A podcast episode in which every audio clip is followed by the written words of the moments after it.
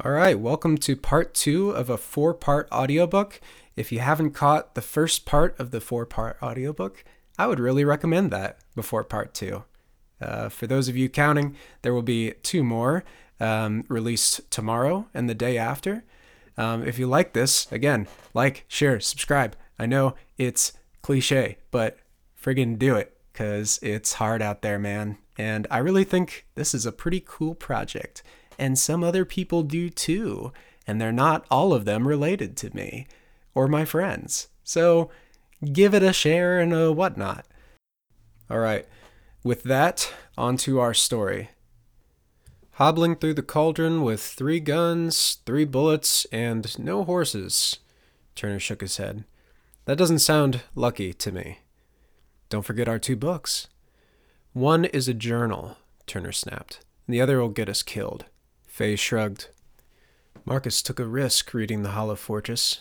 Might be worth something. Worth a bullet. And here I thought you were being brave, Fay muttered. What's that supposed to mean? Turner let down the saddlebag and sat down on an overturned stonewood stump. The only trees in the rainbow cauldron had died long before men settled in Koresh. Acrid smelling mineral deposits had leached into the prehistoric trees, preserving them for all time as fossilized red gray columns. Faye squinted up at the sky. It's supposed to mean that you don't know how lucky we got. They could only see a few paces in each direction due to the mist in the air. Beyond that were but vague shapes and shadows. Turner followed her gaze. The sun was up there, somewhere. Even though we're lost? Faye shrugged and sat beside him at a comfortable distance. When you came tearing out of that grove, I thought you were being suicidally brave. I couldn't help but feel obligated to thwart your suicide. And what do you think now? Fay rolled her ankle. She'd twisted the joint falling off her horse, but had only admitted as such after the escape. I think you don't know how lucky we got. I don't know about our direction, Turner muttered, but our conversations sure go in circles. He took in their surroundings.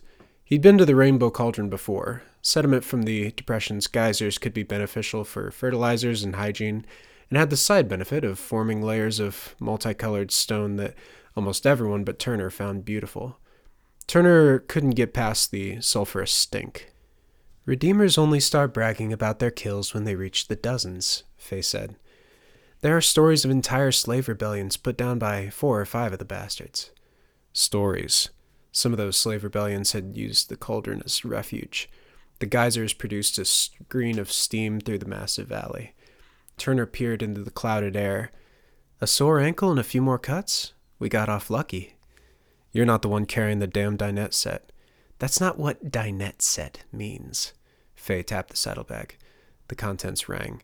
If we get half the running market price for these platters, it'll net us more money than you can imagine. Split between us, that's a quarter of what I can't imagine. Enough for a train ticket. To where? If I shoot you and keep both halves, it would take me to the capital and back. Turner studied Fay's dark eyes. He could tell she was joking, or thought she was. He looked away. That's where I'm going, if I can. Then we can travel together. What's in the capital for you? Ulgrad is the center. It's the place where things matter. Fay grinned. The only other options are south, in Tuscany. Turner shivered. That's no option at all. Koresh history was the history of Uluk and Tuscany. The isthmus had the debatably happy fate of bridging the continent owned by the Uluk Republic and the continent dominated by the Federated States of Tuscany. The only reason Koresh had felt able to stand up to the Uluk was the hope of support from Tuscany. I hear that some of their states are quite enlightened, Fay said. And some practice child sacrifice. States can do as they please so long as they pay taxes. That's why Koresh wanted to become one. What's Ulgrad for you? It's where my father is. Fay opened her mouth to say something, then stopped. Perhaps she was done mocking his parentage. Fay was herself an orphan. Her jibes likely came from a place of pain. He took a deep breath and stood. There were old cave systems at the east edge of the cauldron, where the slave rebels stayed. A few hours' sleep, and we could try and slip into town at night. Fay stood, her jaw clenched. Like peasants? she asked. Turner frowned. What does that mean? I mean that we're a couple of long hairs, Faye said. She started toward one of the st- striped stone bridges that crisscrossed the cauldron's shallow pools. Turner collected himself and followed. Again, what does that mean? It means, said Faye, that if you and I enter at night, we'll look like indebted serfs tied to our master's land. If we enter at day, we'll look like, well, like everybody else. Tell me more about this transforming power of the sun. I know how the better classes act, Faye said. I've been feeding them for years. Until last night, Turner thought. He gritted his teeth. Faye had known something about Smoker's plot. She looked surprised, but not too surprised, to see Dia Eve's corpse. Still, Faye had saved Turner's life. He owed her more than to abandon her in a volcanically active wasteland. But not much more, he thought. How would the better classes escape this blasted valley? Turner asked. They wouldn't have come in the first place, Faye said. She looked back at Turner and grinned. Unless they were running from something. Nobles don't need to run from anything. You read that in your books? Yeah. Faye laughed. Just remember who writes those books, dear Farm Boy. They didn't speak much as they wandered through the valley.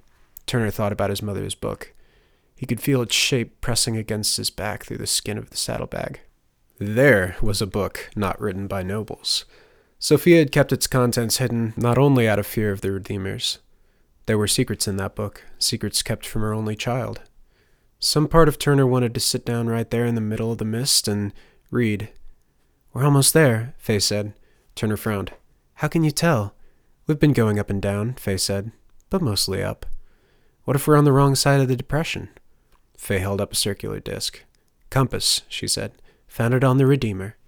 Turner groaned. Why'd you let me worry about our direction? I did tell you, Faye said. I told you we got lucky. Chapter 10 It was a night with no sky. Turner stared down at his mother's journal. He couldn't read her secrets tonight for all his desire to do so. Faye had gone to sleep within minutes of reaching the cave. She had apparently been awake since midnight when she'd heard Turner and Smokers fight. All her preparations, her horses, her guns, and even her escape plan, had been ruined in the encounter with the Redeemer. Yet, in sleep, she was the picture of serenity. Turner laid his head down on his mother's book. He stared up at the cave's sloped roof. He wished that the runaway slaves had left writings or paintings on these cave walls. Of course, that would have revealed their lair. Turner closed his eyes. How strange, he thought. How present danger left one unable to consider the future. He dreamed. There was little sense in his dream, yet he had senses. Images and the ghosts of noise flashed around him. He saw things he'd never seen a cave, towers of the capital, Somebody slid a huge fishing hook between the bones of Turner's forearm. And it wasn't Smoker, it was Dia Eve, and she was trapped in a cage. Turner pulled away. Dia Eve kept hold of the hook so that she was pressed up against the grate of the cage, and the cage lacerated her all up and down her body. And Turner kept pulling until Dia Eve was bleeding all up and down her corpse. Stone. Stone roots. Stone roots of a towering stone tree where there was a fortress, sharp and dark, and how fire felt, but cold. He woke with a hand pressed tight over his lips. Turner did not struggle as he blinked the clouds from his eyes. The girl the townfolk called Faces was leaning over Turner, her finger pressed against her lips in a gesture of silence. Two weary voices. Justice, a peasant voice interrupted the other speaker. Well, they shouldn't call it that. We don't know where these people go. Justice need not be, as a rule, restorative. The second voice was that of a gentleman. Strange, Turner thought. Peasant and middle classes usually didn't mix in the discussion of philosophy and politics. Maybe. Or maybe it's like when the chattel were first taken. Maybe there's a war going on and the peasants are the spoils. The world has moved on from that sorry chapter. One can squeeze more out of a debtor than one could ever beat out of a slave. Turner was finally able to place the voices. The words debtor and chattel marked these two speakers as catalysts. Catalyst jargon was full of obscure terms for groups and classes of people. Classes that had to be accepted as fact before one accepted the catalyst ideology of class warfare. Why do you talk about us like livestock? An apt metaphor. Before they carved chattel for meat. Now we cage the debtors and milk them each sunrise. Turner frowned. There was something familiar about that voice. Well, while your people think up metaphors, mine are disappearing by the dozen. Your people? My people? the gentleman scoffed. We must find that book, or all people will be no people. Then help your people find our cash. Even in the darkness, Turner saw Faye's eyes widen. She let her hand off of Turner's mouth and gestured for Turner to rise. Flickers of lamplight rounded the cave wall ahead. Turner's hand went to his gun. She pulled him behind a rock that could only charitably be called a boulder, just before the light fell on the place where they'd been sleeping. The pair hugged the dark side of their stone as the lamplight danced. Pressed together, Turner could feel Faye's deep, slow breathing. He felt an odd tickle in the back of his throat, and he swallowed spit to keep from coughing. Their saddlebag was hidden behind another rock, and they might stay hidden if they played their cards right. But justice has another meaning, bloodmate. The gentleman emphasized the catalyst term of brotherhood, as if to note the danger of a gentleman cavorting with a peasant. Yes, many a slave song I've heard has got justice as its object. You mean damnation? It comforts some to think that oppressors are punished after life. Such punishment comes too late, I reckon. What's so important about this damn book, anyway? It tells the true story of Luke, and how he coated half the world in clouds, how all of our megafauna are the result of one man's desire to preserve the earth from man. Isn't that the illegal scripture? Only because it disagrees with the legal one. Look, said the peasant. Turner held his breath. The room grew brighter as the catalyst came closer. The lantern light focused in on the saddlebag. Turner moved his lips in a silent curse. What is that? Ah, sod it, cursed the peasant. Saddlebag. Somebody's here. Perhaps the bag was abandoned. Only a rich man could imagine that. The speaker paused. In the silence, there was a noise like a clicking latch. Me? I imagine they're behind that stone. Turner heard another clicking noise right beside him. He looked over to see Faye thumbing back the hammers on her revolvers. And they've got at least two guns, chuckled the peasant. How long have you been listening? Faye spoke with apparent confidence. We haven't seen your faces. And you won't, said the peasant. The gentleman made a tutting noise. Come now, there's no need. Head back to the surface, said the peasant. If they saw you, I'd have to do something I'd prefer not to. Ah, said the gentleman. Turner heard the click of well cobbled shoes scampering back up the tunnel. The peasant waited for the sound to fade before speaking. What's in that bag?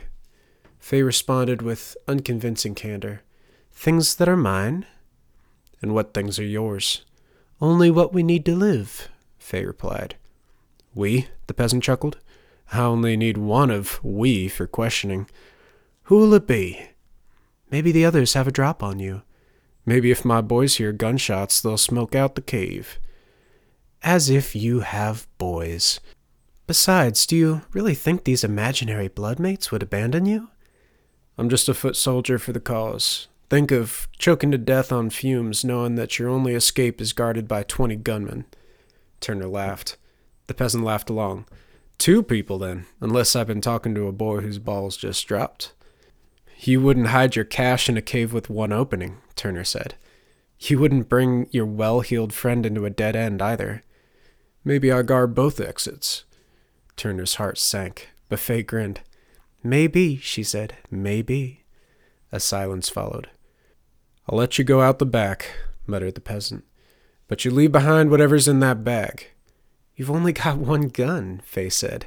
She elbowed Turner. We've got three.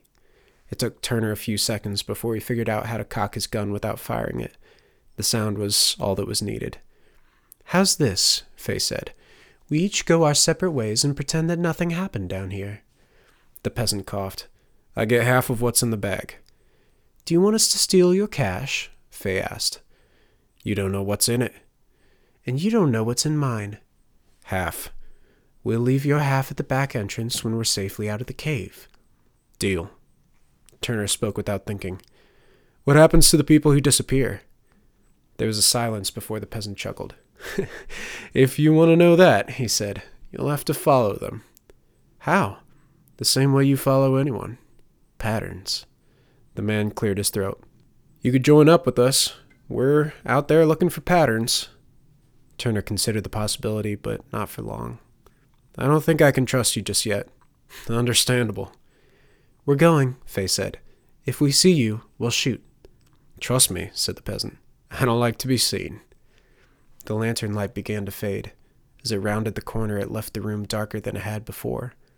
Fay scrambled across the pitch black floor and took up the bag. She rose to her feet and winced. Turner took the bag from her shoulder. They pawed their way to the side of the cave opposite from the main entrance. After a few false leads, they managed to find a tunnel that led to Starlight. The back entrance opened at the base of a cliff. The pair stumbled onto a grass hill leading down into a thick forest. Turner began to take off the bag. Half, Turner said. Not a bad deal. Faye stopped him. You're kidding, right? Turner frowned. We promised. They were catalysts, and we know about their hideout. She gestured to the forest ahead of them. Twenty meters to the edge of that thing. We've got to go. But we made a deal. It's okay to rob a robber, Faye said. That's justice. Turner looked down at the bag. He'd carried this thing for a day and a half. He deserved to keep it. Fay ran down the slope. Turner followed. He didn't know if robbing robbers was justice, but it felt unsafe. Chapter 10. I may have called another one Chapter 10, but this one is actually Chapter 10.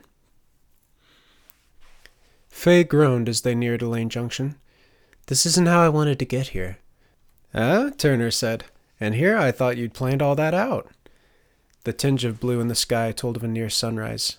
In half an hour, they'd be walking the streets of this village in broad daylight with a bag full of pilfered silver. Things weren't all bad. They still had the silver, and if one wanted to sell stolen goods, one could do worse than Elaine. The village had a population of 1,500, small by Republic standards. It had been smaller during the rebellion, but even then it had been the most cosmopolitan center in the district.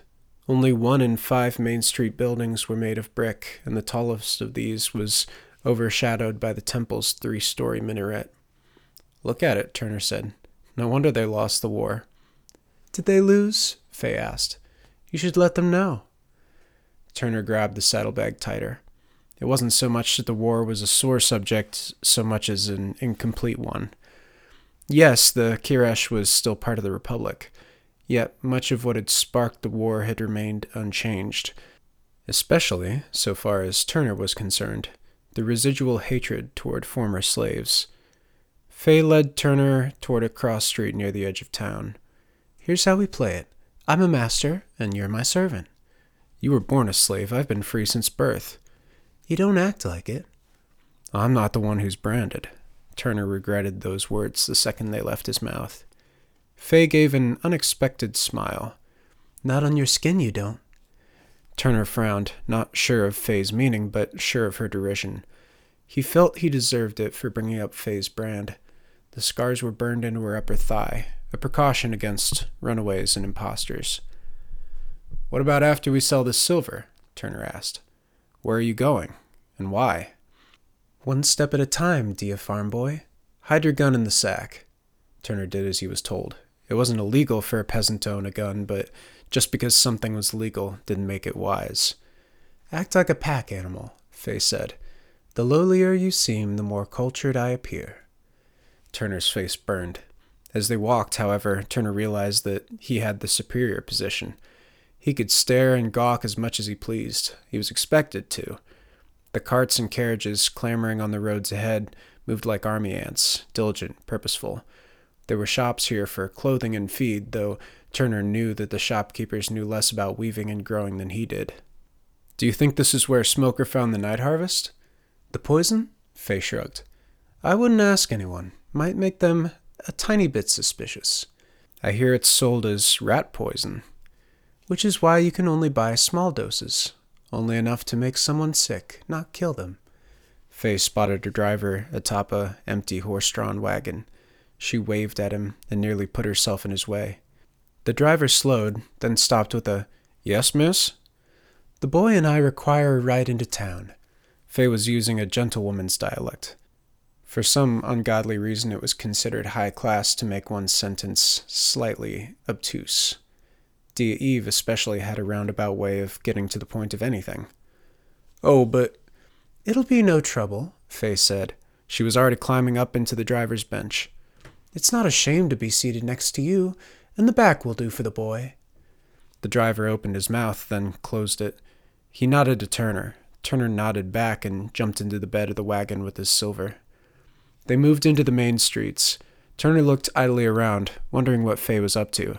He understood how she'd done it. Gentlefolk looked the same as peasants, but they didn't act the same. Faye had asked for what she wanted. She had expected to get it. The concept was foreign to most peasants, and anathema to former slaves.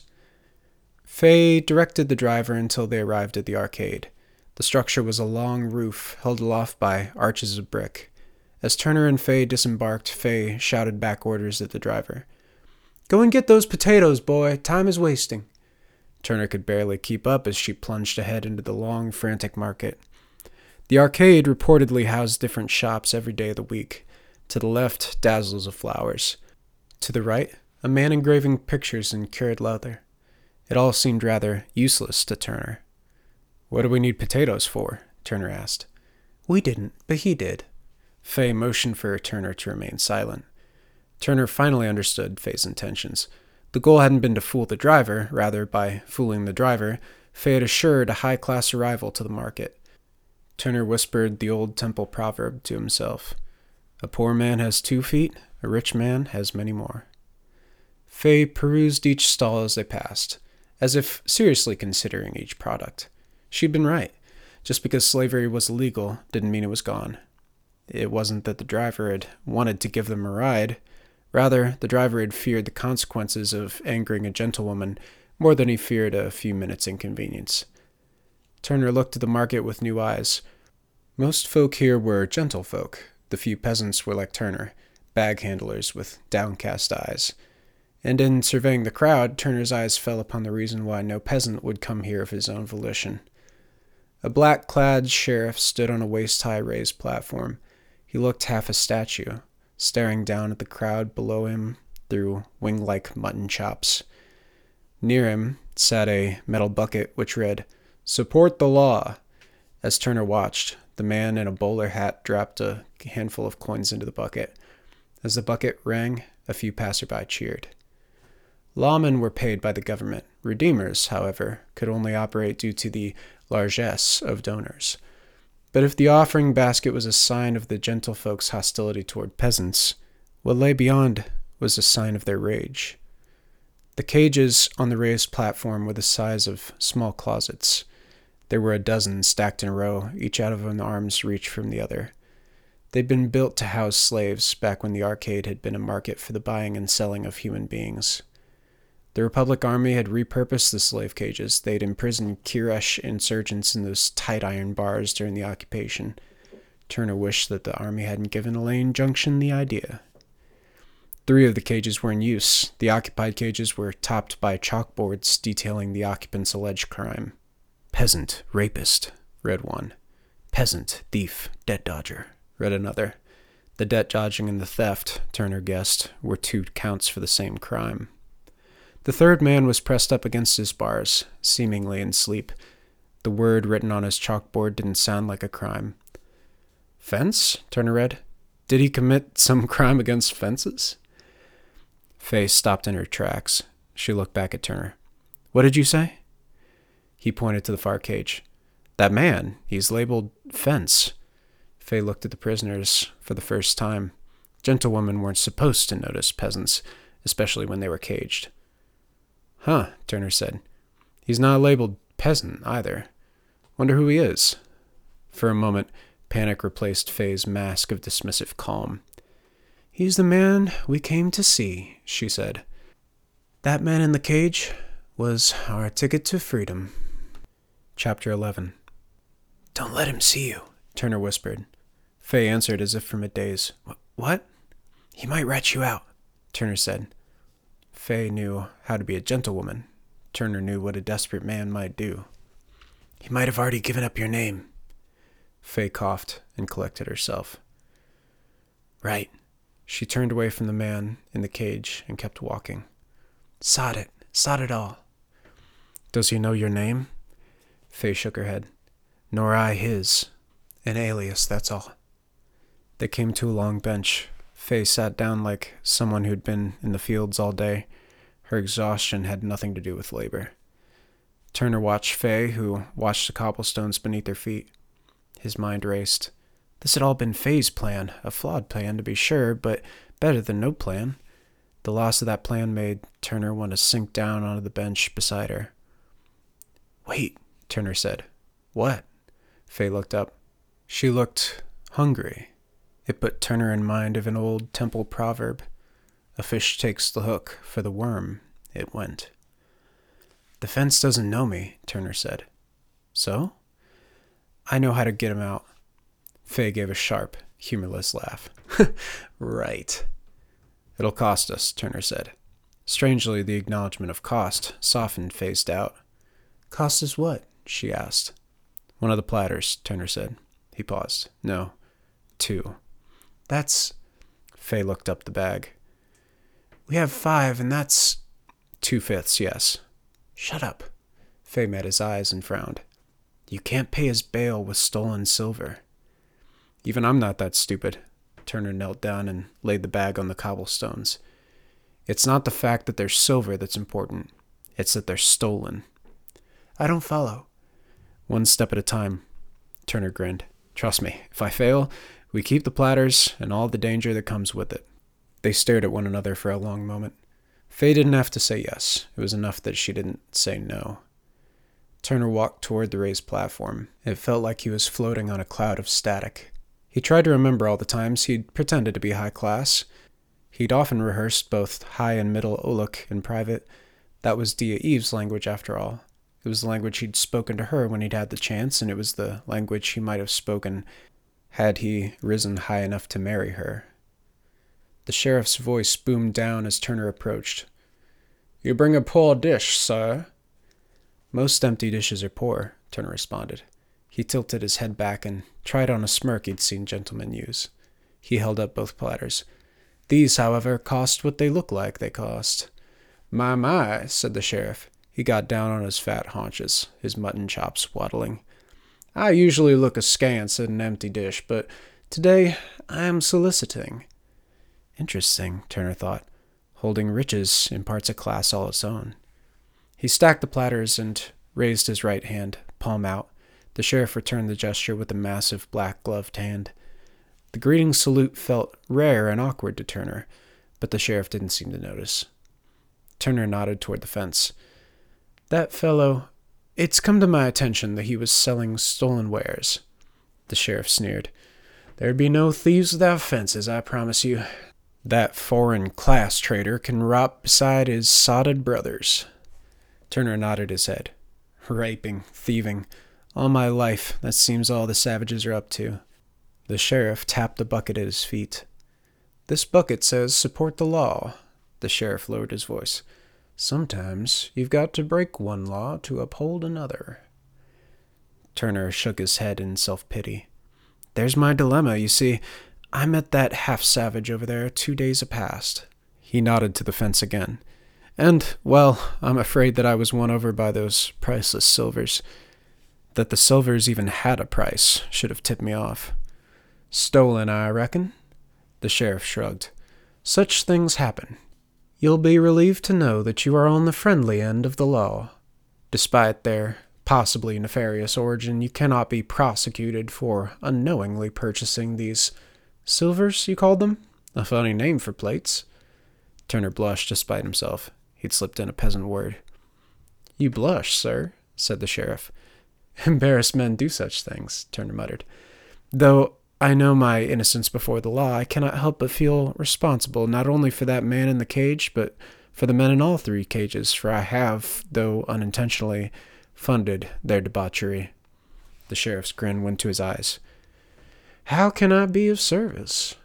Turner nodded to the man in the cage. This man is no good to you in the fields. That's peasant work. If you release him, however, the restitution of my conscience would be assured. How so? I would break one law to uphold another, and you'd hear from him no more. Turner laid the silver platters beside the donation bucket. What say you? One gift for another? The sheriff's eyes sparkled with greed. Chapter 12 Nightbreaker prayers rang out from the temple. The priest's song was soft and sweet. Turner could not have discerned the words had he not heard them before. What is a man but a grain of sand? What is he but dew and dust? Of such things the world is made. What is the world but us? Sod, Fay whispered. I'm glad this is the prayer we sleep through. The two were situated in a storehouse near the train station. Fay had insisted on staying away from the rendezvous until the time of the exchange. The prayer started, Turner said. Still no sign of redeemers. Wait until the blessed silence, Fay replied. As if to spite her, the prayers went on. What is a man when buried in land? Where is he when breath is lost?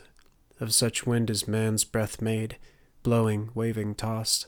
Say not that breath is lost, but on the wind and elsewhere crossed. Turner peered across the town square. The temple was directly across the square from the prison. He'd arranged to meet with the sheriff just before dawn, and dawn was only a few stanzas away. Let's say we are all born on the air when we die. Why don't the priests save their breath? Fay sounded more nervous than Turner felt and he felt pretty nervous. They want us to have hope, Turner said. They want us to know that we live again once we die. What is a man but another man? Who is he when he is born? Death is night, birth the morn. The harder one works in this life, the better one's next life. Fay's eyes flashed in the darkness. Don't you see? Nobles earn their privilege before they were even born, just as slaves earn their life of torture. Turner shrugged. What else but magic could explain the unfairness of life? Evil? There's magic. What about the southern hemisphere? The whole half of the globe is toxic to human life, but animals come and go just fine. Stories. What about the Hearthfall? Lightning that disappears people seems supernatural enough to me. Fay rolled her eyes. That's not what the Hollow Fortress says. Turner frowned. What does it say? I don't know. Smoker told me a few things, but it's not safe to go believing what Smoker told me. A drum sounded. Night, birth again the morn, birth again the morn. That's the end, Turner said. You're sure he bought your Dia Farm Boy act? Yes, Turner said, his heart warmed with pride. Perhaps all his cleverness and nobility would lead him to glory in the next life. Perhaps his soul was a good one, refined by lives all down the ages. Perhaps he hoped he might meet Dia Eve, if not in this life, in the next. Two figures began moving at the steps of the jailhouse. One figure frog marched the other, away from the center of the square and toward the train station. The man in the prisoner's outfit had a black hood over his head. Turner grinned. Yes, he repeated. Look. First light broke over the day. Birds sang and homes began to come alive at the sound of waking. There were drums and horns from the top of the temple's minaret, and amid the call to work, the runaways ran. The pair were light on their feet. Most of their belongings were stored under a rubbish bin near the train depot. If all went according to plan, they'd be able to exchange the rest of their silver for currency, their currency for train tickets, and their train tickets for freedom, all within the space of an hour. If things went haywire, their treasure would be out of harm's way. The sheriff and his prisoner reached the gas lamp quarter. Here, men worked through the night, carefully packing and unpacking the storage cars of the morning train. Here, the workman's breath misted like steam from a locomotive. Under the lamps, Turner could make out the prisoner's rope handcuffs. It's him, Turner said. What was his name again? Doesn't matter. It does if I want to pretend I know him. Hassan Kur. Fay slowed as they approached the light of the lamps. I have a bad feeling we aren't even going to make it to that part. What part? The part where you pretend to be a gentleman. Fay grinned. Though, I wonder if that prospect doesn't scare me even more. They were now moving at a natural walking pace. If the sheriff had noticed he was being followed, he hadn't shown it. The narrow road ahead was lined on either side by ditches, so that they could be reasonably sure that the sheriff was headed directly towards their requested meeting place, behind the brick roadhouse. Damnation, Fay whispered. I refuse to believe that this is working. Turner scoffed. You refuse to hope. I found that hope precludes action. And by action you mean murder? Instead of arguing, Faye placed a hand on Turner's chest. She pushed, sending Turner off the path and into a ditch. She clambered over him, and Turner raised his hands to keep Faye from hitting him. When no further attack came, Turner looked up to find Faye peering over the lip of the ditch. What is it? Turner whispered. You didn't fool the sheriff, Faye said, but the sheriff didn't fool me. Turner scrambled on hands and knees until he could see the sheriff. What's wrong? That's not Hassan. The sheriff is bringing us the wrong man. How can you tell in this darkness? Hassan Kur is left handed. Faye spat on the dirt. He wouldn't hide a gun up his left sleeve. The prisoner has a gun? Yeah, Faye said. That was also a giveaway. Turner squinted. How can you spot that in a man's sleeve? I've tried it before. Faye shoved Turner again. This time it had nothing to do with his safety. I told you, you wasted almost half our treasure on nothing. Not nothing, Turner snapped. If that's not Hassan, where is he? Fay met his eyes. The two understood each other immediately. They raced back toward the public square. When they reached the square, it was already busy with shopkeepers. Women were lined up for water from the public pump, obscuring the entrance to the sheriff's station. Turner followed Fay as she scrambled through the line and barreled right into the jailhouse. There were only two cells. The two peasants were sleeping in one cell, and the fence paced inside the other. He looked up. The sun flashed over his thick, round spectacles as his lips turned up in a smile. Ah, he said. I thought that I recognized. Save your air, Faye hissed. She raised her gun to the lock on Hassan's cage. Stand. Please, wait, hissed the fence. Hassan Kur had an accent and a name that told of the refined southern Isles, though Turner couldn't place his country. He pointed to the far wall. If you'd rather avoid the noise. Turner followed the man's gesture. He almost laughed. The safe in the prison was almost identical to the one in Diamarcus's home. What's in there? he asked. Whatever it is, it's not much use to us out here, Faye added. The combination is thirteen sixteen twenty seven. Hassan's voice carried a note of pride. I should know. I sold in the safe. Turner set to work. As he spun the dial, he heard the other prisoners wake. Who? Hush, Faye said. They have come to set me free, Hassan whispered. One of the prisoners laughed. What did they want with you, sunburn? Did you cheat 'em too? Hassan made a tutting noise. Now, now, Donovan, you see what sort of trouble turning me in did you last time. They promised I'd get my money back. To be fair, Hassan replied, they gave you the exact wages of theft. The safe clicked open beneath Turner's fingers. He threw open the door in triumph. Damnation, Turner gawked. The safe contained four repeater carbines of the same caliber as his revolver. There were racks for three more, but Turner tried not to think of where those guns might be. At the bottom of the safe were enough cartridge boxes to solve their ammunition troubles five times over. Don't get ideas, Faye said. A gun we can't hide is a gun we'll have to use. Turner nodded. He located the keys beneath the heavy cartridge box. In a few moments, they had the prison doors open and their revolvers reloaded. Hassan gave a pained grin to the two peasants. Donovan, I trust we can put our past behind us to common benefit. For now, said the peasant. Turner hadn't noticed how tall the man was until he was free of his cage. He turned his large, dark eyes toward Faye. What's the plan, girl? We get out of town. How? With Hassan's money, she said. The sound that came from Donovan's mouth was so pained that it barely resembled laughter. Ha! He said. What's funny? Faye asked. Donovan turned toward Hassan, his laugh growing colder by the minute. All of Hassan's money is. He looked back at the other prisoner. What did he say, Duncan? The wages of theft, said the man named Duncan. Yeah, Donovan muttered. That. Yes, Hassan said. I am unfortunately completely broke. Turner watched, astonished, as Duncan walked back into the jail cell and closed the door behind him. If you live long enough, he muttered, tell them we were model prisoners. Chapter 13 They made it three blocks before Faye started laughing. Turner looked back at the girl. Why everyone's so sodding giggly today?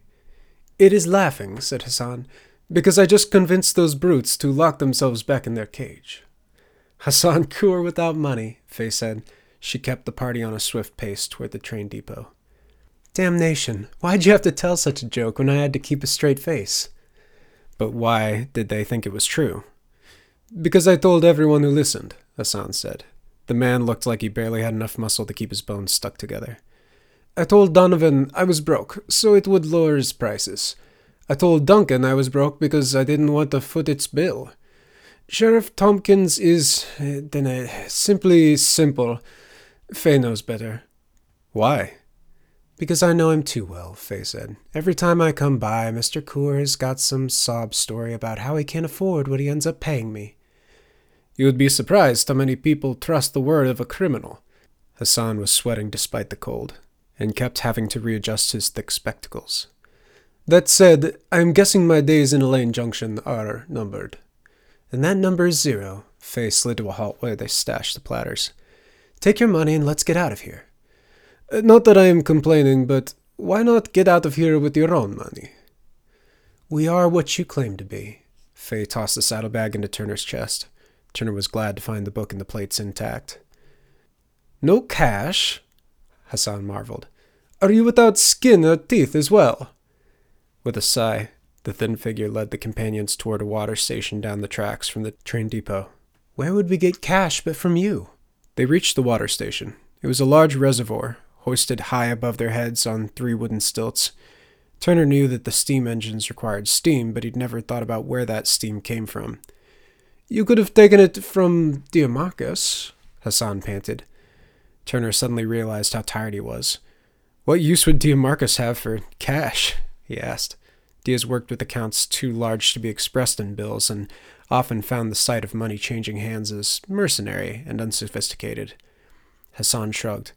Marcus might need to pay its workers, I suppose. That gave all three a chuckle. Hassan Coor walked toward one of the wooden posts. He stooped down and knocked on the wood until his knuckles came upon a hollow sound. Have one of you a knife? Faye had a blade out in Hassan's hand before Turner could answer no. The girl continued to surprise. The southerner turned the blade on the post and began to pry at an innocuous looking wood grain. So, he muttered, you've brought guns and knives and valuables. Have you finally done the fide dog bastard in? Faye glanced at Turner, but kept silence. Ah, said Hassan. Run away with your Moncey, no? Has it gotten you pregnant? No, Faye snapped. And it's not a Monsue in the slightest. And it, Turner muttered, is a he, thank you. Dened, apologies. On my island, man and woman, she and he, mean something different than they do in Uluk. At that, a curved section of wood popped away from the post. Bills of all denominations fluttered to the ground like leaves. Turner looked inside the hidden compartment. Along with more bills, he saw a small clock and a coin necklace. Uluk coins had a hole in their center, both for easy storage and for stacking on coin counting pegs. It was more hard currency than Turner had ever seen in his life. Doesn't that weaken the water tower? Faye asked. She looked up, suddenly nervous. Hassan pulled the clock from the compartment. Ernsuay, darling, have faith. He began to wind the watch. What time is it? Turner and Faye looked at one another and shrugged. Well, Hassan groaned. When you haven't money, you haven't time, I suppose. He gave the watch one last crank and placed it back inside the post. I will have to eyeball it, darlings. To the train. The train to Ulgrad consisted of five ugly box cars and three elegant passenger cars. At their head was a monstrous tangle of iron, a post war steam locomotive labeled the Northern Star. There is no fide Northern Star, Hassan whispered. He stared down at the tickets he'd purchased. Dog gentle snow monkeys. I cannot believe that I am going to darkest Ulgrad. You will, if you're lucky. Faye had her eyes on the swivel. I'm stunned that we haven't had a shootout with the sheriff yet. If he knows that Hassan's gone, Turner whispered, he couldn't possibly imagine us being so stupid as to take the passenger train. Turner hugged the saddlebag to his chest as they boarded the last passenger car. He'd never ridden a train before. The novelty was somehow overshadowed by the death and battle of the last few days. It had been a week of many firsts. If I were the sheriff, Hassan said, I would let Hassan escape and save myself the embarrassment. But then, perhaps, I would not, not being, tragically, Hassan. The passenger cars were at the rear of the train, distanced from the engine's noise and stench. Though the cars were not officially segregated into classes, it was understood that low class persons sat furthest back on the train. Faye picked seats at the very back. Easier to escape, she noticed. Escape into what? Turner asked. We'd be stranded in the Kirash Mountains with three platters.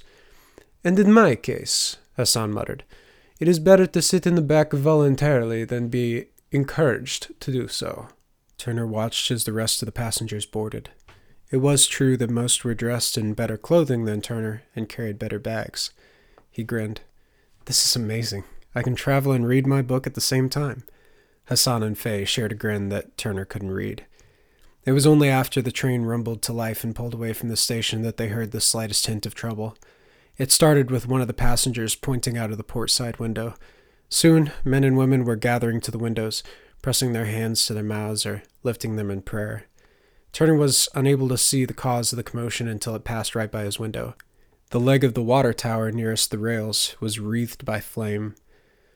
How long do you think it will hold up? Faye asked. Considering the very unsafe hollow inside of the post, Hassan made a show of counting on his fingers. Perhaps. Seconds after the train car passed, the post buckled and bent. The huge steel drum of water came crashing down onto the tracks. The boom rang all up and down the train, and, and Turner saw a section of rail buckle. Perhaps, Turner said, you should have given that watch another turn. Chapter 14 Turner could not get to his book fast enough. He placed the clasp against his chair, then smacked the book with his fist. The hinge broke in one hit. His hand ached, but that just brought his hand in line with the rest of his body. These days had been the worst of his life, so far as he could remember. They were also the most heightened. Each thought, each memory from the past day could be picked out, mulled over, almost endless in their time and fascination. It reminded him of books. Opening the front cover, Turner saw what he'd only glimpsed before a crude, weathered sketch of a man in gray armor. Behind him, hunched over and snarling toward the viewer, was a wolf the size of a draft horse. His father, the wolf rider. Boy, Sophia wrote, I'm sorry it's taken you this long to go snooping in my things.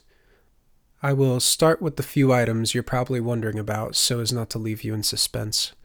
No, the rumors aren't true, not concerning myself, in any case. What your father and I had was wanted and desired on both our parts, fools that we were. I've probably told you those words many times, but I hope that written here you could know those words to be true. Yes, many Republic soldiers acted less than nobly during the war. Your father was not one of them. Your father is named Jack Switch. He was an Ephraktos, which you and I would call a knight, with a badge number 45817. He was captured 8 4 1648 by Red Crassus and left for dead outside the Bonneville prisoner of war camp. If you wish to track down Jack Switch, these are things you will want to know. Boy, Sophia wrote, there are many reasons I kept this from you, the chief of which is that Jack Switch does not know or have any reason to know that you exist. Turner was nearly sick. The flood of information some suspected, some entirely new, turned over and over in his head. He began taking deep breaths. He closed his eyes. I knew it, Faye said to Hassan. Hassan pointed to Turner, then pointed out of the window. Look outside. Your eyes see one thing, and your body feels another. The mismatch makes you ill. Turner shook his head. It did nothing to clear his malady. He looked out the window and watched the world pass by. There was no telegraph on the train, and very little need to fear a chase until they reached the next station. Despite his swimming guts, Turner had to marvel at the train's speed. The world passed by like an unfurling scroll, as fast as a horse could gallop, and untiring. The cliffs to his right, the eddying stream to his left, the billows of steam twisting over and shadowing over all. It felt wrong to read this book, yet he had to. Jack, Jack Switch, Jack doesn't know about me, Turner thought. I'm not abandoned. Instead, I'm unknown. Why? Turner looked down at his hand. Calloused and rough, his hand bore the work of years and the trauma of the past few evenings. This hand could have been soft and fresh. This body could have grown in Ulgrad, nurtured rather than weathered. This thing that I am. He looked back to the book. He hated it. He wanted to disbelieve. He read on. Please do not look for Jack Switch until you have forgiven him. Please do not disturb his life. You will regret it until you die. You do not know the labor with which I brought you up in the world. I would not mention it, except that I want you to know the effort it has taken to make you anything other than hateful. I would see you dead before I saw you become hateful, and hating one man leads to more and more hate, and there's too much hate in the world for me to add to it. I found your father rotting in a ditch outside of Camp Bonneville. I used to go there every so often in the evenings to steal clothing and other secret items off of corpses, for those were times of hunger for everyone from gentlefolk on down. There were flies going in and out of this man's mouth when I found him. He smelled like a forest smells when the leaves fall and rot. It was the dead of night, and I would not have known he was alive except that when I laid my hand on him, I was set upon. Almost every predator that can be found is found on the southeastern continent of Bois, spawned in the impassable petricide mists. It's said that all beasts come from the southern half of this world, and that one day man will roll back those storms and subdue the earth. Don't believe it. In the north, there are beasts that have survived all the worst storms and men. In the north, there are wolves. Please do not look for Jack Switch until you have forgiven him for if you fight him, you will fight something beyond you. I had begun to unstrap the stinking man's suspenders because I thought him dead. I then found myself pinned back against the ground with what felt like a massive stone pressed down on my chest. Wolves are not like the great cats. Wolves live in the gray. Wolves understand that more can be gained from nature than killing and being killed. So the great wolf pressed its paw down on me bared its teeth at me, huffed great breaths into its snout that I felt would suck me in. My scent must have betrayed my helpless terror. It knew I was no threat, and felt no need to kill me. It padded back into the ditch. The great wolves hunt at night, as they were built to hunt men in the ages of gunpowder. The wolf did not sniff the man in the ditch. It only stared at the corpse, or what I had thought to be a corpse, until it lifted its hand and caressed the wolf's large snout.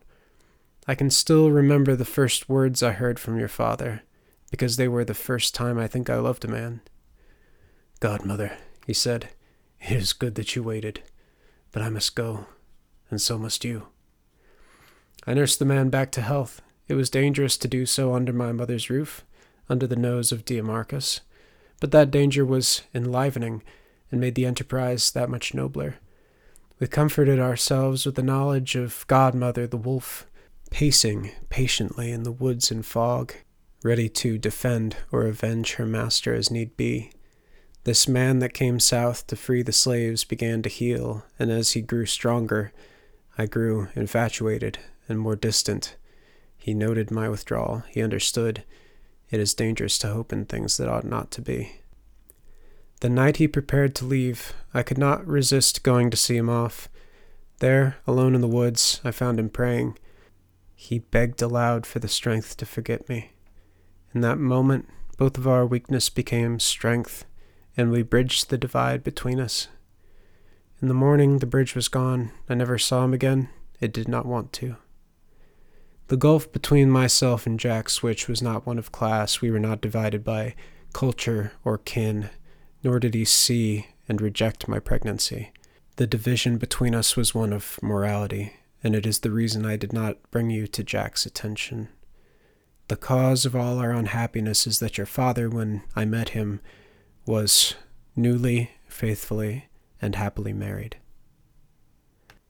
Chapter 15 Turner could find nowhere to be alone on the train. He wanted no one to see what he felt, but the emotion was more than a feeling. The bitterness inside was manic and restless, longing to be expressed. There was only one comparable feeling, only one emotion that could demand such action. Horror. This was like horror. This was like the feeling he'd had when he'd found Dia Eve dead, the feeling of his mother leaving him all alone. He could hear the muttering as he stood. He gripped the backs of two seats to hold himself steady. Turner, Faye whispered. Turner, where? I've got to puke, he said. Faye pointed him to the door at their rear, her brows furrowed. Don't fall off. Turner fumbled with the latch of the door and stumbled outside. True to his word, he leaned over the wrought iron railing and retched off the side of the rear platform. He made a sound like a cat putting up a hairball. The train rumbled. Turner gripped one of the poles holding the platform's roof. It was all he could do to stand. The valley sang with winter wind. His face burned in the ice cold air. Some mad thread of logic told Turner that the easiest thing to do in this situation would be to throw himself off the platform and trudge through the frost, running up the slopes of the mountain until he passed out and died. The door opened behind Turner. He glanced back to see Fay, then hid his face. It's cold, Fay said. She almost had to shout it over the rumbling of the train. Turner was silent. He'd dragged Fay all this way for nothing. He couldn't go to his father's home. What would he say? What proof would he have that he was Sophia's child? What proof did he have that he was a child of Jack Switch, the married man?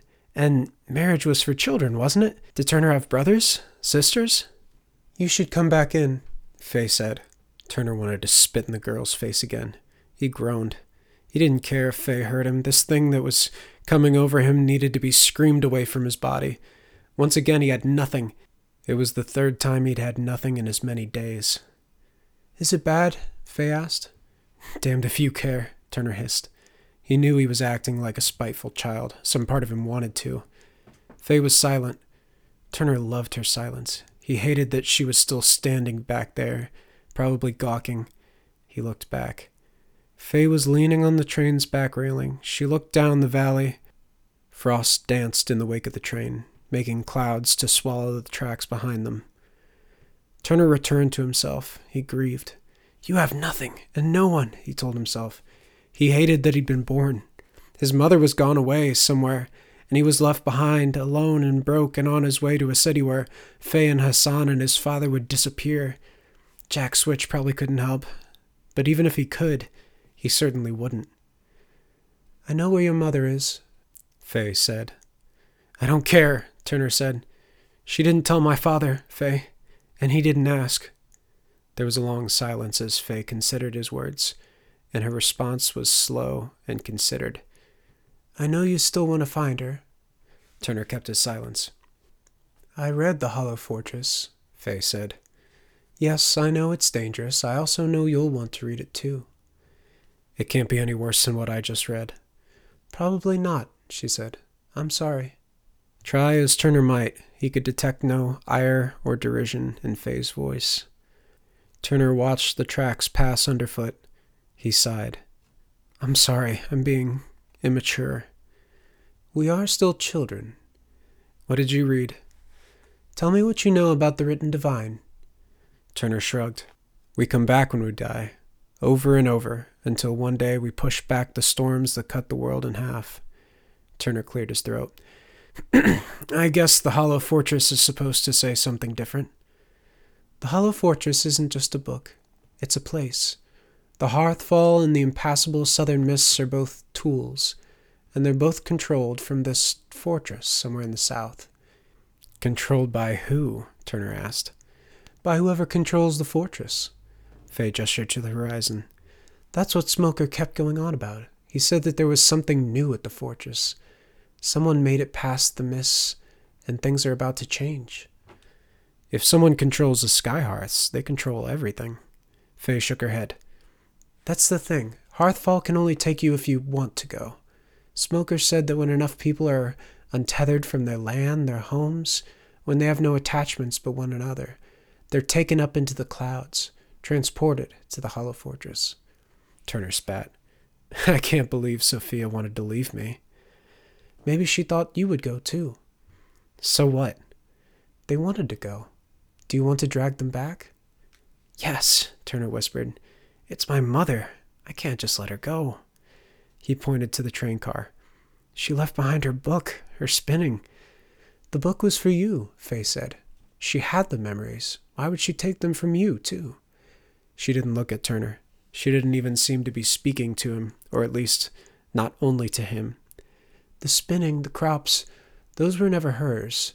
Those things were for the world she left. Smoker was a liar. He killed the Diaz. Smoker lied in degree, not in kind. Fay gave Turner a pitying look. You and I are only haunting this world, I think. We're still here because we've got business here. What business? The business of our fathers. That, at last, fished Turner from his lake of self pity. Finally, he cared about something other than his predicament. Our fathers? A cold sneer passed over Faye's lips. It was not a look of derision, but one of twisted anticipation. I know you feel like killing your sire right now, Turner, but I've been planning to kill mine. The train began to slow. The door behind the pair opened, and Hassan stepped out. Ransoué, Monsieur, I am afraid that you are due back in your seat. What's wrong? Fay asked. Ransoué, darling, what is wrong is that the three of us are wanted fugitives. Hassan leaned over the starboard railing, peering down the length of the train. We've been that for days, Turner said. That is as may be, but what has changed, darling walrus piss drinkers, is that the train is slowing to a halt far ahead of schedule. Chapter 16 Turner was not the first to see the wolf. The reaction of his fellow passengers was not gasping or whispering, but silence. The whole train held its breath. This made audible the bellows like sound from just outside the train. As the sound worked its way toward Turner, he recognized the noise as sniffing. The wolf was at the same time larger and smaller than Turner had imagined. Things like its muzzle and legs were massive, its tail and ears were short. Its snout was dipped to the ground, swinging back and forth like a broom. Its black furred, frost brushed legs plodded forward, slow methodical, menacing. Uplifted and curious, the wolf's blue eyes seemed almost to belong to a different animal. Pups and dogs could play. This beast did not look like it could smile. Though kitted with armor and stirrups, the wolf had no rider. A man three rows up stood and clapped for attention. Do listen, he shouted. If in the presence now of some lawful element, we need not worry for anything. Turner kept himself from looking askance at Fay. However, crowed the man, bandits have been known to rob trains since before the war, and if that be the case, our only safety lies in cooperation. That depends entirely on the bandits, grumbled the fatter, older man. If these are catalysts, they'll have to kill me before they lay their hand upon a single purse. Hassan laughed. Two dozen eyes swung toward the back of the train. Monsieur, Hassan said, you speak these things as though the catalysts are not the catalysts. You speak of defense as though the catalysts would incur the slightest inconvenience by your death. In this you are, Dened, uh, incorrect. Vandalizing this car with your egg soup brain is not an inconvenience, but rather an incentive, a privilege. They would think your fool blood the sweetest incense, and a finest feast for the eyes. I don't mean for them to have the chance, the large stranger hissed, though he could not hide the quaver in his voice. He removed a two shot pistol from his waistcoat. They shall pay in blood for blood. Faye stood and drew her own weapon. Before the fat man could react, she had him in her sights. Pay with your own blood, if you will. I'll not have you spending ours. The fat man's eyes bulged. Peasant loving! Two firework blasts filled the air. The man's eyes bulged further, vanishing in two quick puffs of red. His body flopped and folded over the back of his seat. At first, Turner thought Fay the shooter. However, the blood had exploded toward Fay, not away from her. Fay's gun clattered to the ground, and she raised her palms to a man at the front of the train. No one had entered the rail car. The man at the front had been sitting with the others throughout the whole journey. The smoke from his gun still hadn't cleared before he pulled a red neckerchief up over his jaw and nose. Every passenger cowered. Some were unable to contain their whispers and curses. The bandit turned his gun on Fay. See the smart girl in the back? he asked. Her hands are empty, visible. Turner joined the rest of the car in raising his empty hands. The bandit put his hand beneath his makeshift mask and whistled. The train rocked. Turner glanced back to see the wolf resting its paws on the rear platform, its breath fogging the windows and its eyes honed in on Turner. Turner felt something like fear, but that wasn't fear. Hope, Turner realized. I feel cautious, hope. Everything on your person should be on the seat or in an open bag next to the aisle, said the bandit. I won't take what I won't need. Try to hide everything and you'll be meat. He nodded toward the wolf. The bandit watched from the front of the train as the passengers did his bidding. Turner looked to his saddlebag. Those silver plates were his lifeline. If Jack Switch either didn't want or didn't believe Turner, those silvers would be his only means of survival. As the bandit made his cautious way down the train, he began to take items at random, stowing them in his open leather sack. You called me a bandit. You think that I and my partners are on the other cars stealing. You are wrong. Turner frowned. There was something familiar about the man's voice. Turner looked back at the wolf, who was now staring at its presumed master. The bandit continued. If Catalyst is stealing anything, we're only stealing back. I've heard that the last car is usually the poorest. I'll have to take your word for that. I've always been too poor to ride trains in the first place. Catalyst. That word jogged Turner's memory. The voice was the peasant man who had tried to rob them in the cave some nights ago. He spoke in the same cool, detached voice as he had in the cave, as though he robbed trains and had pleasant talks in the same heart rate. Some of you, said the peasant, might even have been slaves as I was. We won't take everything. We know what it's like to have nothing. If you weren't all whimpering cowards, you'd likely ask why I'm taking anything at all. You'd ask what Catalyst thinks was stolen in the first place. You'd ask that I justify myself. The man came closer, glancing from bag to passenger to his great wolf. I ask you to remember the slave uprisings Coningsville, Acre, Bath, all for a promise, a promise broken. When Kirish rebelled, Uluk promised freedom if we'd only rise up against our masters, if we'd only join their army in putting down the traitors. Then the masters panicked. There's our history. Uluk working with the same men who rebelled. Uluk restructuring, renaming, and even revitalizing the institution of slavery. The bandit took the fat man's body by its collar. With near superhuman strength, he lifted the corpse and thrusted it into the nearby window. The glass shattered, and the body toppled into the frost below. The train shifted. Turner looked back to see the black wolf gone, though he tried not to think of the reason. The bandit cleared his throat. if you have a coin to your name today, you have it at our expense. We have come to collect. Then the bandit was standing right in front of Turner. He looked into the man's eyes. Those eyes were strong with purpose. An idea began to form in Turner's mind. Is this revenge or justice? Turner asked. Though the bandit's mouth was hidden, his eyes smiled. Little both, with some need sprinkled in. Are you looking for the disappeared peasants? The bandit's eyes opened wide. How? The eyes shifted down to Turner's open bag. He gave the same chuckle he'd given in the cave. We promised you half, Turner said. Take two thirds as interest. He didn't mention that the original offer had been half of five, not half of three. That still leaves you a pricey silver. The bandit picked Faye's revolver off of the ground. He cocked it and turned it on Faye. And it still leaves me a tad angry. We had nothing, Faye said.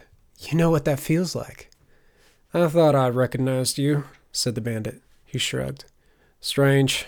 In any case, I'll take just one plate. You're sitting at the back of the back, after all, and I can't do much with half a plate. That act of charity sealed the thought that had been growing in Turner's head. You'll take more than that, Turner said. He fastened his eyes on those of the bandit, trying to imitate their strength. You're going to take me. Chapter 16 The bandit gave a thoughtful squint. Huh. With a slow hand, Turner showed the gun on his belt. He began to toe the line between embellishment and lying. I can ride, shoot, fight. There's a lot more to our lives than that. Mine too, Turner said. I was a sharecropper. Then my village disappeared in a hearthfall. We know things. We can help each other. The bandit raised his eyebrow and looked at Fay. Is he telling the truth? Fay kept her voice low, not for the bandit, but for the curious passengers. Turner, we have business in Olgrad. Like getting caught at the next station? Turner shrugged. I'm not sure anymore. This guy probably wants to find our missing people more than my father does. Tell you what, the bandit said. Let us ride you to the capital in exchange for your treasure. Maybe we can help one another, maybe not. But I'd rather speak somewhere a bit more private. Fay thought for a long moment. And how can we trust you won't kill us for dog meat? The same reason anybody trusts anybody. The bandit handed Fay her revolver. Mutually assured destruction. Sway, darling, muttered Hassan. Think of all the things these poor outlaws will need to be selling to me. Moments later, they were outside the train staring down the rest of the bandit crew. They were four horsemen, all hard, lean looking men, bundled up in leather and fur. They're riding with us, said the bandit by way of introduction. He and the wolf looked like one and the same being, a centaur of unified humanity and beast. The wolf carried a bloody arm in its jaw. The rider did not seem to mind his wolf's prize, and strangely, neither did Turner. So, as the others moved to ride on the backs of horses, Turner walked carefully toward the wolf. The wolf met Turner's eye. The two looked at one another, and Turner felt the cold and the wind and the copper smell of blood drift out of his mind. Turner moved closer. The wolf only stared. You've got him curious, said the wolf rider. His eyes smiled. Boy, you don't want to ride a horse, do you? My, the boy paused. He wasn't ready to talk about his father. Come on up, said the bandit. Some part of Turner knew that this bandit was trying to win him over, was trying to convert Turner from runaway peasant to catalyst bloodmate. Some part of Turner wanted to be won over. There was no part of Turner that didn't want to ride the wolf. Chapter 18 The fact of wearing a blindfold did nothing to dull the thrill of wolf riding. If anything, the blindfold took Turner's mind off of the scenery, isolating his every thought on the concert of man and animal. Every facet of the Uluk Republic was inextricably tied up with the wolf. The great city itself had supposedly been founded by Ul, the first noble, and a faithful wolf named Luke. If Written Divine was a true book, all of the Empire's wolves were descended from that first dread hound who dispatched 100 beasts sent by the god of wilderness to crush man's first civilization. Sitting atop this monstrous, loping form, Turner could almost believe that myth. Turner had never realized how smooth the spring saddle could be. His reading had mentioned the beast riding had only become feasible in the past three centuries. While horses had been bred since the dawn of time to support a human on its back, wolves and cats required more flexible spines, without which they would be no better than inefficient, mean tempered horses. Yet Turner's ride was somehow both smooth and wild. Two harnesses took the weight of the spring saddle off of the wolf's spine, placing the weight directly over the hips and haunches. These harnesses used springs and taut leather to lift the saddle in a way that, to Turner's stomach, felt like floating midair. Turner clung with all his strength to both the wolf and its rider, the bounds and bounces he could feel beneath the saddle were nothing compared to the wolf's sharp turns and steep climbs. You'll pardon the bumps, said the wolf rider. I like to give matches a little leeway. Turner spoke, trying not to bite his tongue or let his teeth rattle. A smoother ride puts more restrictions on the wolf. So you already know everything about wolves. I should just give you the reins. There are no reins. The wolf rider laughed. It was a joyous, unbridled sound. well, no brakes either. The wolf's wet, billowing breaths were like a steam engine. Turner could smell and feel those breaths, and his skin was soon covered in a thin layer of slobbery mist from the wolf's lungs. At least, Turner thought, the blindfold keeps my eyes clean. Only when his teeth began to chatter did Turner realize he'd been exposing them to the cold, ill smelling air. He was grinning like a maniac. The wolf slowed. You're going to see a lot of faces at the camp, the bandit said. Don't panic. We're only semi secret, and it's not like we're afraid of you going to the Redeemers. The wolf came to a halt. Turner breathed deep. Can I? You can take off the blindfold, just be careful not to stare. Turner began working loose the blindfold's knot. Stare? he asked. At what? The blindfold fell. Turner had been led to a clearing in the middle of a dense forest. The small circle of sky between the trees was blood red. Red before night, farmer's delight, went the saying. It'll be calm in this valley. When Turner's eyes adjusted, his hand fell to his revolver as if on instinct. That's. The wolf rider outdrew Turner before he even felt the grip of his gun. Not a twitch, young Turner. Turner tried to blink away the image. The imposing figure at the center of the camp had always watched the world through half closed eyelids, as if bored and burdened with all his wealth. His reaction to seeing Turner was no reaction at all. Diamarcus only turned his head to one side, like a curious dog. They said they ran off from your farm, said the bandit. Otherwise, I'd never have known. Diamarcus cocked his left eyebrow so slightly that Turner wondered if he had imagined it moving. They? Turner looked to the wolf rider.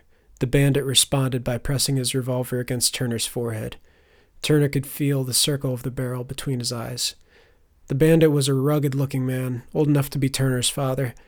He did not look to be enjoying this job. The others are coming on horseback. Turner lowered his eyes. All that talk on the train. It's an alliance of necessity, son, the bandit sighed. If I want my free state, I need their help. If they want their slave state, they need mine. Turner blinked in confusion. How can you have both? Easy. Two states. The bandit nodded toward Diamarcus. Besides, he's the one who knows how to find the missing. Good point, Matthew. Diamarcus cleared his throat. Boy, how much do you know of the Hollow Fortress? The sound of hoofs announced the arrival of the horsemen. Faye and Hassan still had their blindfolds on, blissfully oblivious to the danger in their midst. A shadow of a grin came over Diamarcus's lips. Then it vanished. Guns up, he whispered. Though to shoot is painful, so too is to be shot. Turner moved on the wolf rider. He passed the man's barrel and carried him to the ground. Faye! Turner shouted. Run! He focused on pinning down the bandit's revolver. If he could just do what he'd done with Smoker. Turner, Faye asked. What? Something closed around Turner's left shoulder and pressed down. Fangs shot through his flesh. The wolf, he thought. I forgot. Turner flew. He wanted to scream but found no breath. His back thudded against the ground. He spun out of control into a thicket. The branches snapping against his skin felt like pellets from a shotgun, and he rolled up and over what must have been a hedge. He fell, though he was too much in pain to tell for how long. Matches! shouted the wolf rider. Fetch him! Only Turner's panic kept him conscious. He stared wide eyed back into the hedge and tried to elbow his way back into the forest. He needed to climb a tree. The wolf couldn't get him there. But Turner heard other noises in the forest. He heard growls from deep lungs and a stampede of hooves. More bandits, more catalyst. He wanted to weep. After all this, to die underfoot, trampled by mercenary beasts while his friends were captured and killed. A pair of blue eyes gleamed over the hedge. The wolf named Matches was growling through gleaming teeth the size of swords. Spit dripped from its bared gums. Matches! shouted the wolf rider. Heel! The wolf was gone like a gunshot. Other shouts came from the camp. Saints damn you! Free the horses! Hold them! Hold them at the stakes! Everywhere! Everywhere!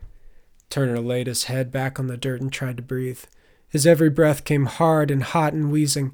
He was dreaming, perhaps, or perhaps already dead. Divines, he wheezed. I died in service. Welcome me to the wind. The ground thudded beneath Turner's skull. He looked up. Hot air blew down into Turner's face from nostrils he could have stuck his fist into. The nose moved up and away from Turner's face, and spit dripped down onto his chest from the creature's massive, drooling lips. Move, Bertha, shouted a familiar voice. Bertha, it's dead. Turner looked up. He could see the man's face beneath his smiling, pale mask. It was the sheriff from Elaine Junction, kitted out in full black armor and riding a giant bear, itself in black armor and mail. The beast clanked as it pounded up the slope and through the hedge, roaring with the force that shook the trees. Bear, Turner breathed. He made a hideous sound, a half laughing, half sobbing sound. Bear the. The camp was ablaze with gunfire and the clash of claws on iron. Now out from under the bears and wolves, Turner could no longer summon the dread that had been keeping him awake. Chapter 19 The priests had been right.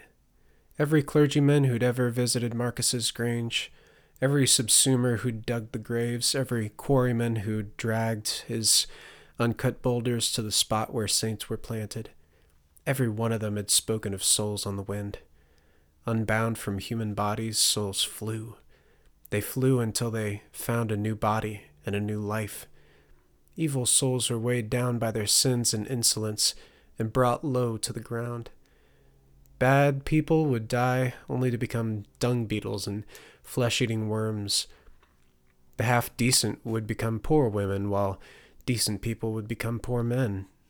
Up and up the moral ladder came gentle women, gentle men, noble women, noble men, and finally the saints called divines who watched over the sun and the moon and the stars, who governed the winds and summoned the harvests, reigning forever and ever and growing in number until the world became perfect and without storm.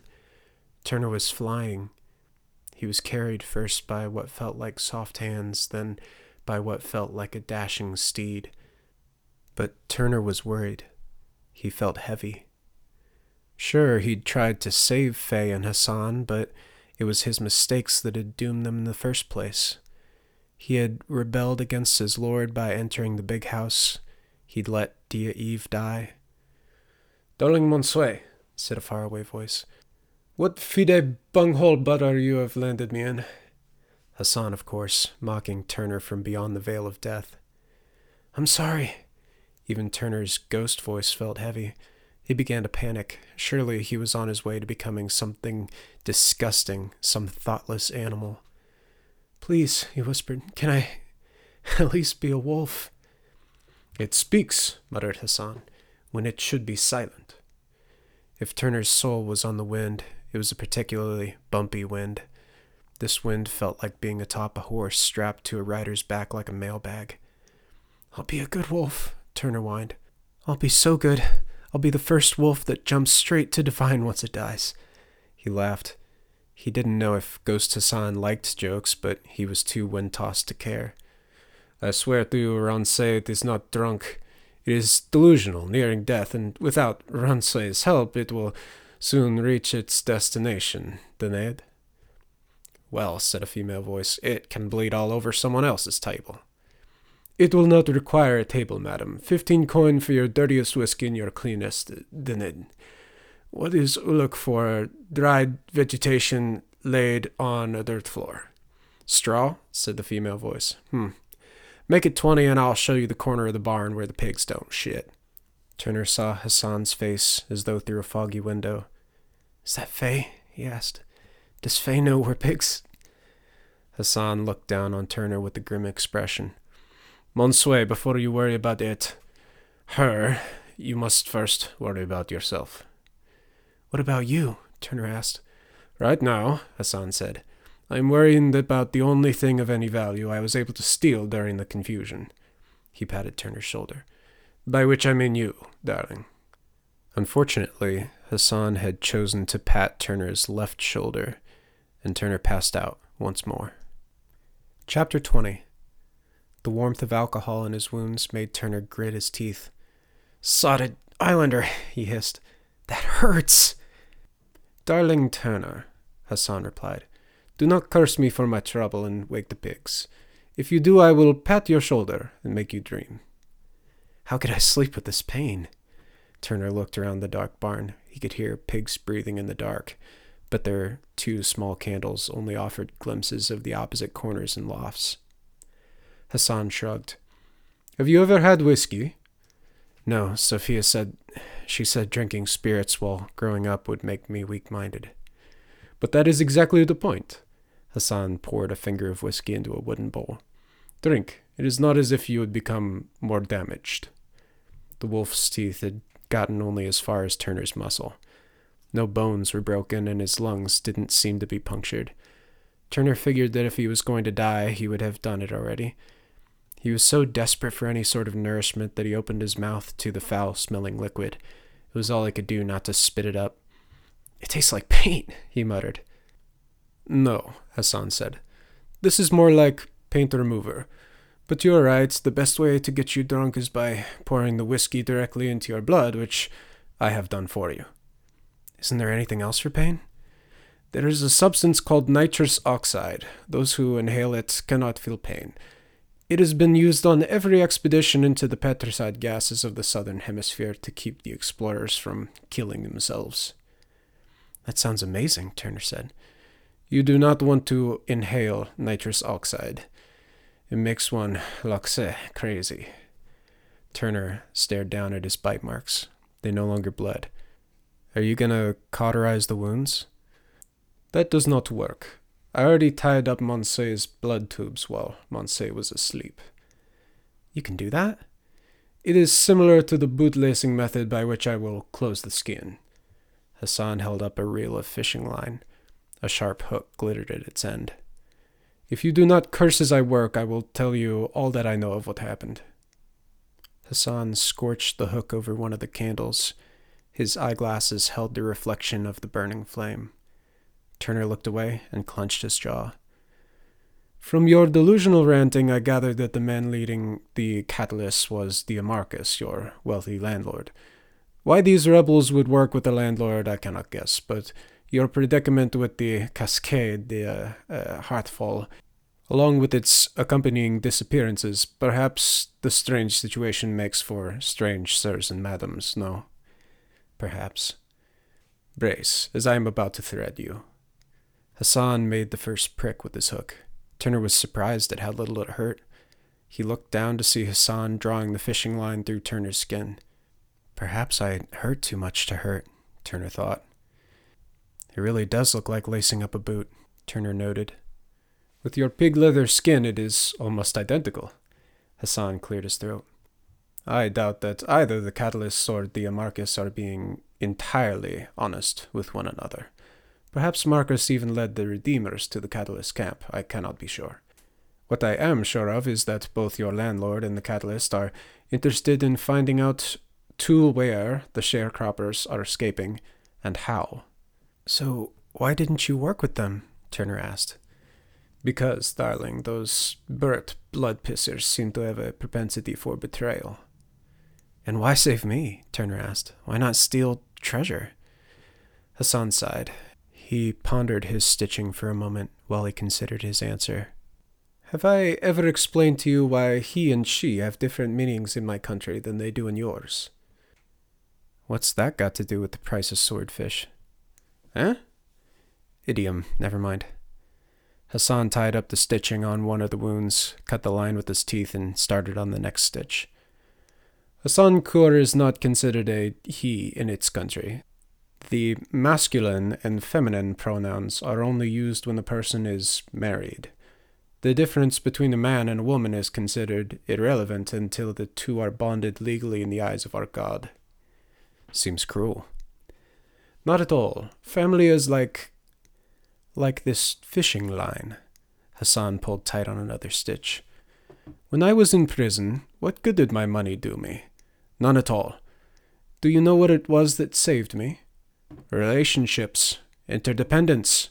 I had a friend in Faye, no matter how much she might claim otherwise, and it was that, not platter selling, that prompted my jailbreak.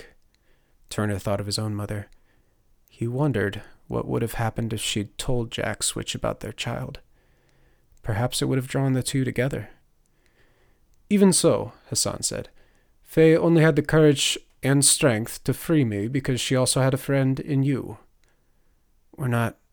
Turner closed his eyes. We're not exactly friends. What feed donkey testes is this? Has the whiskey addled Moncey's mind already? We're not. Not really. Perhaps friend is not the word. Tesseret, perhaps. What's that? Tesseret qui non acte eh, non vede. Tesseret can neither be bought nor sold. That is its value. You tried to save her, and it's earned you a wolf wound. Her? Hassan looked up from his work and into Turner's eyes. Come now. Come now, what? Hassan shrugged and returned to his work. All the talk of family aside, I know that your father is in Ephraktos. He will provide me with a small reward with which I can make a new start in Ulgrad. Turner shook his head. My father doesn't even know I exist. Then I will provide him with a son that is brand new. Hassan's grin shone in the candlelight. Battered in transit, perhaps, but more noble than your dear landlord. There, done. Hassan bit off another stretch of fishing line. He raised one of the candles and began to burn the loose stitch ends down toward the skin. What will you do when you find this new father? Turner shrugged and flexed his shoulder. Though usable and flexible, it hurt terribly. I'll just tell him the truth, Turner said. And I'll hope he's as noble as you. Hassan laughed so loudly that it woke a few of the pigs. Your mother was right about the whiskey, Monsieur Werewolf. Werewolf? Another time. We must let the pigs sleep. Okay, the end of part two.